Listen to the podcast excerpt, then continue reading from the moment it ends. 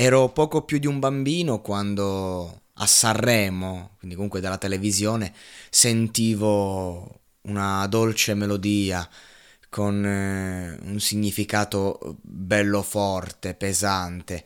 Non riuscivo a capire le parole, ero troppo piccolo, però ehm, ascoltando cercavo con la voce di imitare e, e, la, e, la, canticchiavo, no? mi rimase dentro. Poi quando cresci, passano gli anni, ti ritrovi a riascoltarla e in qualche modo a livello emotivo resti legato a quel brano, anche se neanche eh, ricordavi di averlo ascoltato, te lo devono dire gli altri che comunque lo cantavi da bambino. In ogni caso sto parlando di una delle canzoni più belle del panorama nazionale, scritta da Vasco Rossi, interpretata a suo tempo da Patti Pravo e tra l'altro proprio recentemente as- mh, mi è tornata eh, nella testa perché Vasco Rossi ha condiviso una, sul suo Instagram uno spezzone di una sua versione del brano e, ehm, ed ecco la, la, dimostrazione che nell'arte la correttezza, l'accademia non serve a nulla perché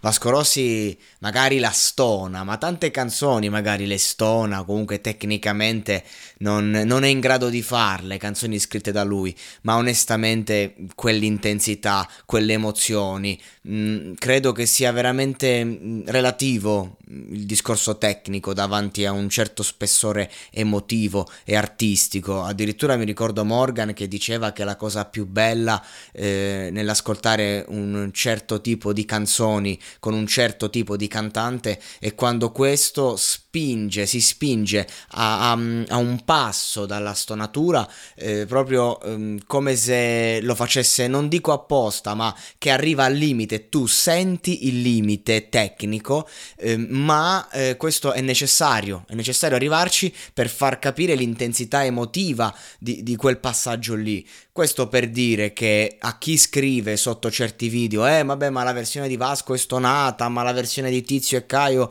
tecnicamente non è corretta, siete fuori di testa, perché per me certi brani, cioè per carità, Patti Bravo stiamo parlando di una maestra dell'interpretazione e anche lei negli ultimi anni, chi l'ha ascoltata live eh, può garantire che è, è un ego fuori da ogni eh, percezione, perché poi per carità ci sta la stonatura, ma il, il delirio totale e poi è brutto, soprattutto a livello live. Massimo rispetto per quei cantanti che anche a 80 anni spaccano il palco e lo fanno correttamente.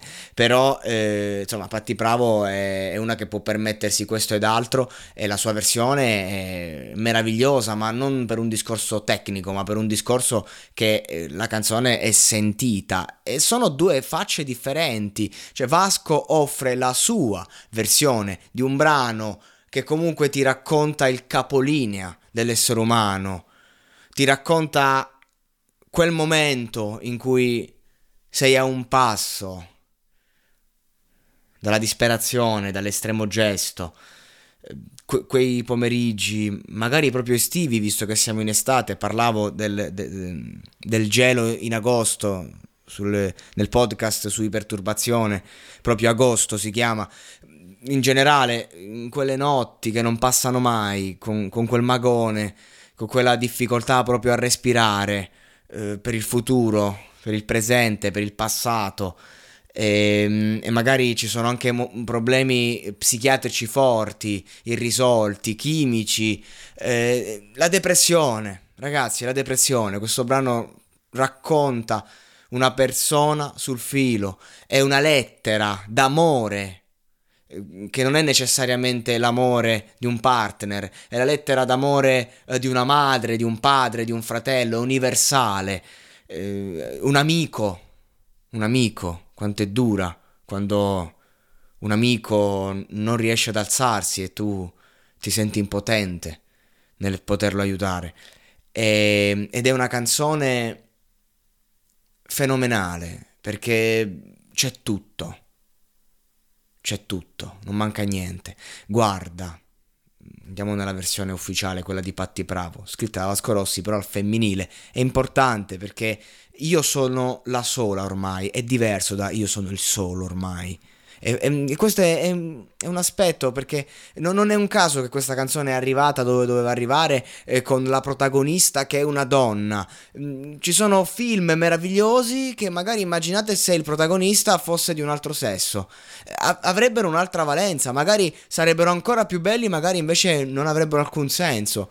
Ho appena finito di, di rivedere un film meraviglioso, Brothers. Immaginate se era Sisters. No, c'era un. C'era un gioco molto maschile. Comunque, torniamo a noi, torniamo al testo. Guarda, io sono la sola ormai. Credi, non c'è più nessuna che. Non, non è che continua, non c'è più nessuna che. Che che cosa? Sottotesto. I grandi testi sono così.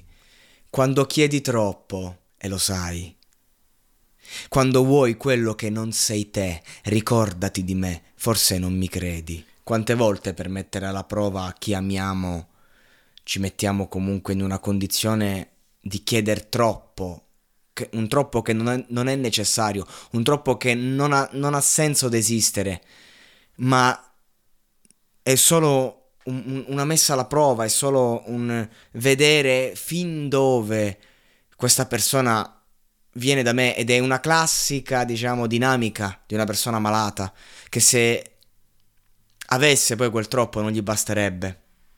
Sguardi, guarda, sono qui per me, non per te, ok? Per me. Cioè io sono qui perché ho bisogno di aiutarti. Una lettera meravigliosa. Non ti ricordi? Eri come loro te. Loro chi? Può voler dire qualunque cosa questa. Tutti quanti sono degli eroi quando vogliono qualcosa, beh, lo chiedono, lo sai, a chi può sentirli. Quindi non è un'accezione eh, negativa nei confronti di te stesso, eri come loro. Cioè, è come dire in questo momento, per quanto comunque sei sul filo ed è un momento in cui la lucidità non c'è, ma è proprio qui che c'è la vera crescita, è proprio qui che sei a contatto con te stesso. Capite?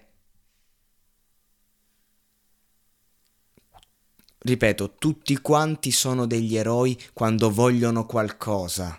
Beh, lo chiedono, lo sai a chi può sentirli.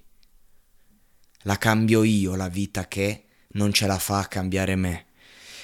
Quindi quando poi c'è la fase un po' del riprendersi in mano, del, del, riprendere coscienza, riprendere le forze perlomeno, provare ad alzarsi, non ho detto rialzarsi, provarci.